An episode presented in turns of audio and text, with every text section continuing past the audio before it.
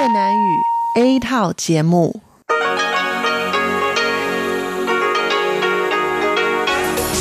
Đây là Đài Phát thanh Quốc tế Đài Loan RTI.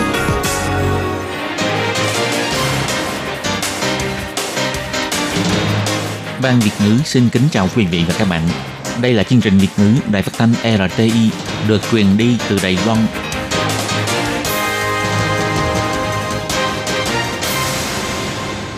Thiên Nhi xin chào các bạn, các bạn thân mến, các bạn đang đón nghe chương trình của Ban Việt ngữ Đài Tiếng Nói RTI được truyền thanh từ Lài Loan.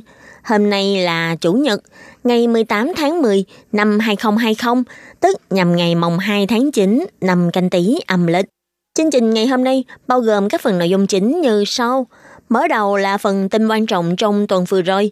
Tiếp đến là chuyên mục tủ kính sinh hoạt, gốc giáo dục và nhịp cầu giao lưu. Trước hết, Khiên Nhi xin mời quý vị và các bạn cùng đón nghe bản tóm tắt của các mẫu tin quan trọng trong tuần vừa rồi. Tăng cường sự hợp tác giữa hai nước, Tổng thống Thái Anh Văn bày tỏ phát huy lợi thế chiến lược của Lài Loan và Somaliland. Ủy ban sự vụ Hoa Kiều tổ chức cuộc thi hát ca khúc Đặng Lệ Quân dành cho sinh viên kiều bào. Trường phổ thông trung học cơ sở Vạn Lý mở câu lạc bộ với những hoạt động mang đậm chất Đông Nam Á được học sinh yêu thích. Nghiên cứu của Úc cho thấy virus SARS-CoV-2 có thể sống 28 ngày trên bề mặt chân láng. Trung Quốc khuếch trương mạng lưới an ninh quốc gia. Ủy ban Trung Hoa lục địa bày tỏ sẽ có rủi ro khi tham dự các hoạt động giao lưu giữa hai bờ eo biển. Công ty thi thi TTY Lài Loan làm đại lý sản phẩm vaccine của hãng dược bị nghi là có nguồn vốn Trung Quốc. Ông Trần Thời Trung bày tỏ không cho phép nhập khẩu vaccine do Trung Quốc sản xuất. Và sau đây xin mời các bạn cùng đón nghe phần nội dung chi tiết của bản tin quan trọng trong tuần này. Ngày 12 tháng 10, lúc tiếp kiến đại diện Cộng hòa Somaliland tại Đài Loan, ông Mohamed Omar Hagi Mohamud, Tổng thống Thái Anh Văn cho biết Somaliland là sừng châu Phi cũng giống như Đài Loan, một đất nước có vị trí địa lý chiến lược quan trọng trong khu vực Ấn Độ-Thái Bình Dương. Bà tin rằng sự hợp tác chặt chẽ giữa hai nước sẽ càng có thể phát huy lợi thế của nhau. Tổng thống Thái Anh Văn biểu thị hy vọng trong tương lai, Đài Loan và Somaliland có thể hỗ trợ lẫn nhau trên quốc tế, là đối tác vững chắc của nhau và viết nên một chương mới cho sự phát triển của hai nước. Ngày 12 tháng 10, Tổng thống Thái Anh Văn tiếp kiến trưởng văn phòng đại diện Somaliland tại Đài Loan, ông Mohamed Omar Hagi Mohamud. Bà cho biết Đài Loan và Somaliland thành lập văn phòng đại diện tại hai bên, mở một trang mới cho mối quan hệ giữa hai bên. Đại lễ quốc khánh ngày 10 tháng 10 cũng là lần đầu tiên của đại diện Somaliland đến tham dự. Tổng thống đại diện cho toàn thể nhân dân Đài Loan cảm ơn sự ủng hộ của Somaliland đối với Đài Loan. Tổng thống Thái Anh Văn cho hay, trong thời gian vừa qua, có nhiều phương tiện truyền thông đều dùng cụm từ người bạn mới của Đài Loan để mô tả Somaliland. Người dân Đài Loan cũng rất muốn tìm hiểu Somaliland. Bà cũng nhìn thấy ông Mohammed Omar Hagi Mohamud đã từng dùng nhiều cơ hội để giao lưu với Đài Loan, để cho chính phủ và tư nhân cùng khám phá thêm nhiều cơ hội hợp tác giữa hai nước. Tổng thống Thái Anh Văn nói rằng Somaliland là sừng châu Phi, cũng giống như Đài Loan, một đất nước có vị trí địa lý chiến lược quan trọng trong khu vực Ấn Độ-Thái Bình Dương. Bà tin rằng sự hợp tác chặt chẽ giữa hai nước sẽ càng có thể phát huy lợi thế của nhau. Tổng thống Thái Anh Văn biểu thị Giống như từ sừng châu Phi mà đại diện Mohammed Omar Hagi Mohamud trước đây đã từng nhắc đến, đó chính là địa vị chiến lược quan trọng của Somaliland và Đài Loan cũng có địa vị chiến lược quan trọng tại khu vực Ấn Độ-Thái Bình Dương. Tôi tin rằng thông qua sự hợp tác giữa hai nước, chúng ta có thể tận dụng lợi thế của nhau và phát triển đa dạng hơn. Lúc phát biểu, ông Mohammed Omar Hagi Mohamud cho hay Somaliland và Đài Loan đều vượt qua những ảnh hưởng tiêu cực của sự cô lập quốc tế và xây dựng thành công hình ảnh dân chủ, hòa bình và đổi mới. Ông cũng cảm ơn Đài Loan đã hỗ trợ Somaliland trong mặt phòng dịch và bao gồm cả lĩnh vực y tế công cộng và học bổng. Để khích lệ sinh viên kiều bào cùng chúc mừng Quốc khánh Trung Hoa Dân Quốc, Ủy ban Sự vụ Hoa Kiều đặc biệt tổ chức cuộc thi hát ca khúc của đảng Lệ Quân – Cuộc thi được chia ra vòng sơ khảo và vòng chung kết. Vòng sơ khảo áp dụng phương thức nhận bài trực tuyến, Tổng cộng có 184 nhóm gồm 215 sinh viên kiều bào đến từ 74 trường học tham gia. 15 nhóm được lọt vào vòng chung kết. Người đoạt giải nhất là sinh viên Huỳnh Sùng Lý. Cậu sinh viên này đã được biểu diễn trong buổi dạ tiệc chúc mừng quốc khánh với bài hát nổi tiếng của ca sĩ Đặng Lệ Quân, Ní Dậm Mơ Xua, Anh nói thế nào. Ban giám khảo vòng chung kết gồm các nhạc sĩ chuyên nghiệp Đinh Hiệu Vân, Vương Trị Bình và Lâm Minh Dương, Chủ tịch Ủy ban Sự vụ Hoa Kiều Đồng Chấn Nguyên, Chủ tịch Quỹ Văn hóa và Giáo dục Đặng Lệ Quân, Đặng Trường Phú vân vân đều đến thưởng thức các giọng hát hay. Sinh viên đoạt giải nhất được mời đến biểu diễn tại buổi dạ tiệc quốc khánh năm nay, không những đối mặt với khán giả hôm ấy mà còn được phát sóng trên khắp thế giới. Lúc phát biểu, ông Đồng Chấn Nguyên đã cảm ơn những sinh viên đã tham gia cuộc thi hát và cho biết Đặng Lệ Quân là ngôn ngữ và ký ức chung của tất cả người Hoa trên thế giới. Nhạc sĩ Đinh Hiệu Văn cũng nói rằng, trong lòng của mỗi một chúng ta đều có một bài hát của Đặng Lệ Quân.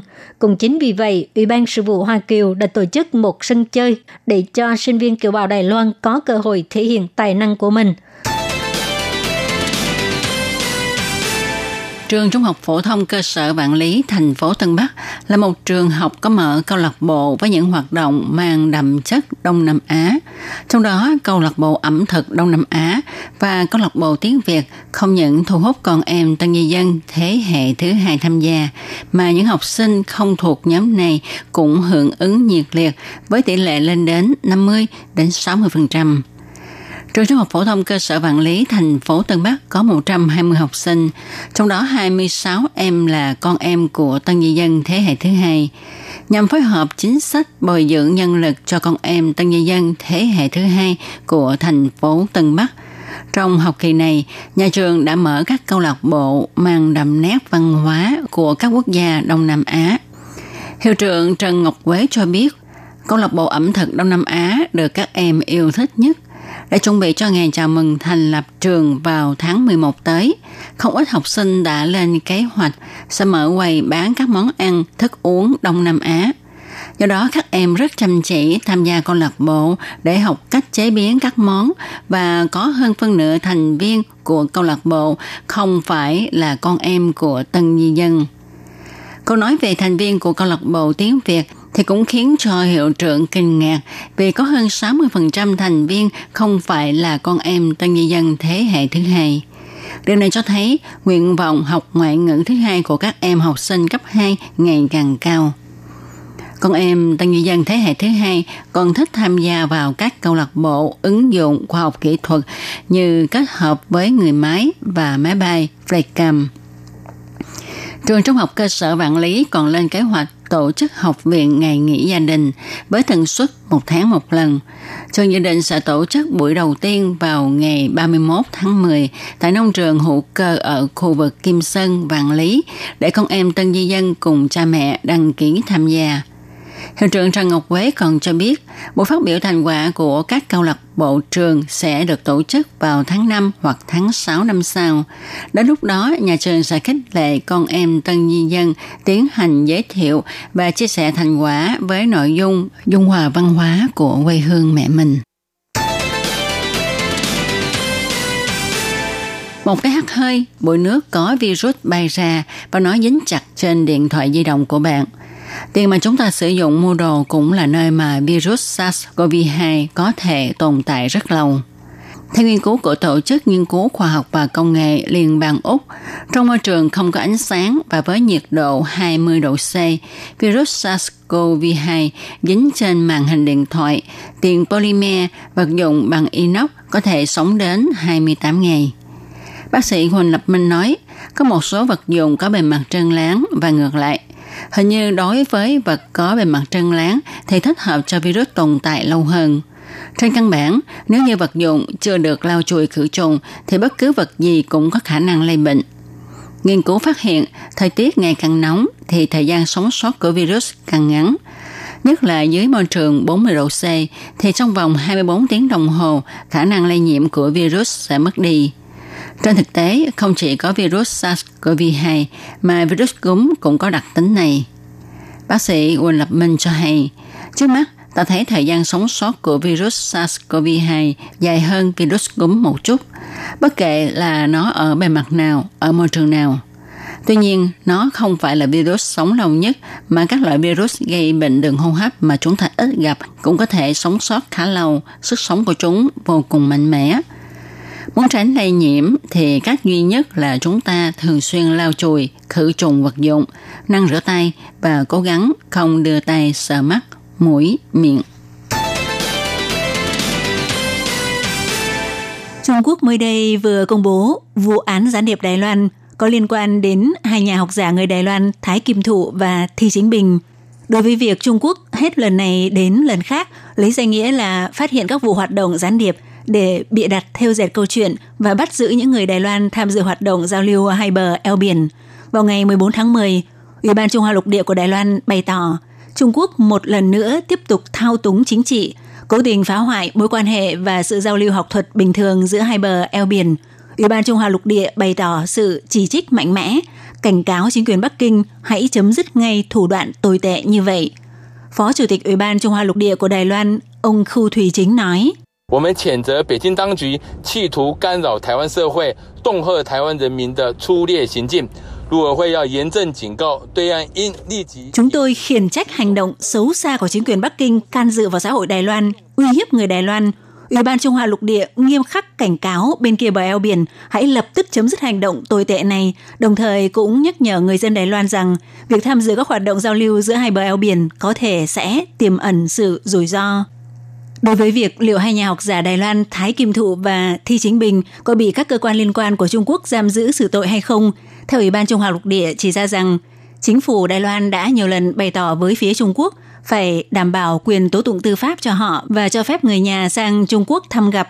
Đồng thời, chính phủ Đài Loan cũng sẽ giữ liên lạc chặt chẽ với người nhà của họ, nắm bắt tình hình liên quan của vụ việc, cung cấp sự hỗ trợ cần thiết. Vào ngày 12 tháng 10, công ty công nghệ sinh học TTY của Đài Loan tuyên bố giành được quyền đại lý phân phối tại Đài Loan đối với sản phẩm vaccine ngừa COVID-19 của hãng dược nổi tiếng BioNTech SE gọi tắt là BNT của Đức. Nhưng có phương tiện truyền thông đưa tin viện dẫn cách nói của thương nhân Đài Loan chỉ ra rằng vaccine của hãng này là hợp tác với công ty dược phẩm Fosun Pharma của Trung Quốc và công tác sản xuất được tiến hành do sự phê chuẩn cũng như giám sát của phía Trung Quốc bị nghi ngờ là có liên quan đến nguồn vốn Trung Quốc. Theo công ty TTY vào ngày 13 tháng 10 cho biết, BNT là công ty niêm yết trên thị trường chứng khoán của Đức mà không phải là doanh nghiệp có vốn đầu tư Trung Quốc. Tỷ lệ nguồn vốn của Trung Quốc chỉ chiếm 0,7%. Còn theo Trung tâm Chỉ đạo và Phòng chống dịch bệnh Đài Loan chỉ ra rằng Fosun Pharma cũng giành được quyền đại lý tại Trung Quốc. Có khả năng vì vậy mà có tham dự cổ phần, sẽ không vì vậy mà nhận định là vaccine có nguồn gốc Trung Quốc. Vào sáng ngày 14 tháng 10 khi trả lời phỏng vấn tại Viện Lập pháp, Bộ trưởng Bộ Y tế và Phúc lợi Trần Thời Trung cho biết, theo quy định hiện hành về xuất nhập khẩu là không cho phép nhập khẩu vào Đài Loan các sản phẩm như vaccine hoặc những loại thuốc có liên quan đến huyết thanh của Trung Quốc. Công ty TTY phải làm rõ mối quan hệ giữa công ty Fosun Pharma Trung Quốc với công ty mẹ BNT của Đức. Việc sử dụng vaccine trong tương lai cũng sẽ tiếp tục tuân thủ quy định ban đầu, không được nhập khẩu vaccine do Trung Quốc chế tạo – khi trả lời câu hỏi chất vấn của Ủy viên lập pháp Lại Thế Bảo, ông Trần Thầy Trung một lần nữa nhấn mạnh, hãng này có phải là hãng có vốn đầu tư Trung Quốc hay không thì có một trình tự nhất định để nhận định chỉ cần là vaccine do Trung Quốc sản xuất thì sẽ không cho phép nhập khẩu. Ông Trần Thầy Trung trả lời phỏng vấn cho biết, 如果中资你是不是就不打？你要你要回答这个问题。以贸易的这样规定里面进出口规定，就大陆地区生产。 Ủy viên lập pháp lại sĩ bảo hỏi, nếu mà là vốn đầu tư Trung Quốc, Bộ trưởng nói xem như vậy có được hay không? Ông hãy trả lời câu hỏi này. Chúng tôi chỉ biết căn cứ theo quy định về thương mại, quy định về xuất nhập khẩu. Cứ là sản phẩm của Trung Quốc thì chúng tôi sẽ không cho phép nhập khẩu, cũng chưa từng nhập khẩu trước đây, chưa từng mở cửa.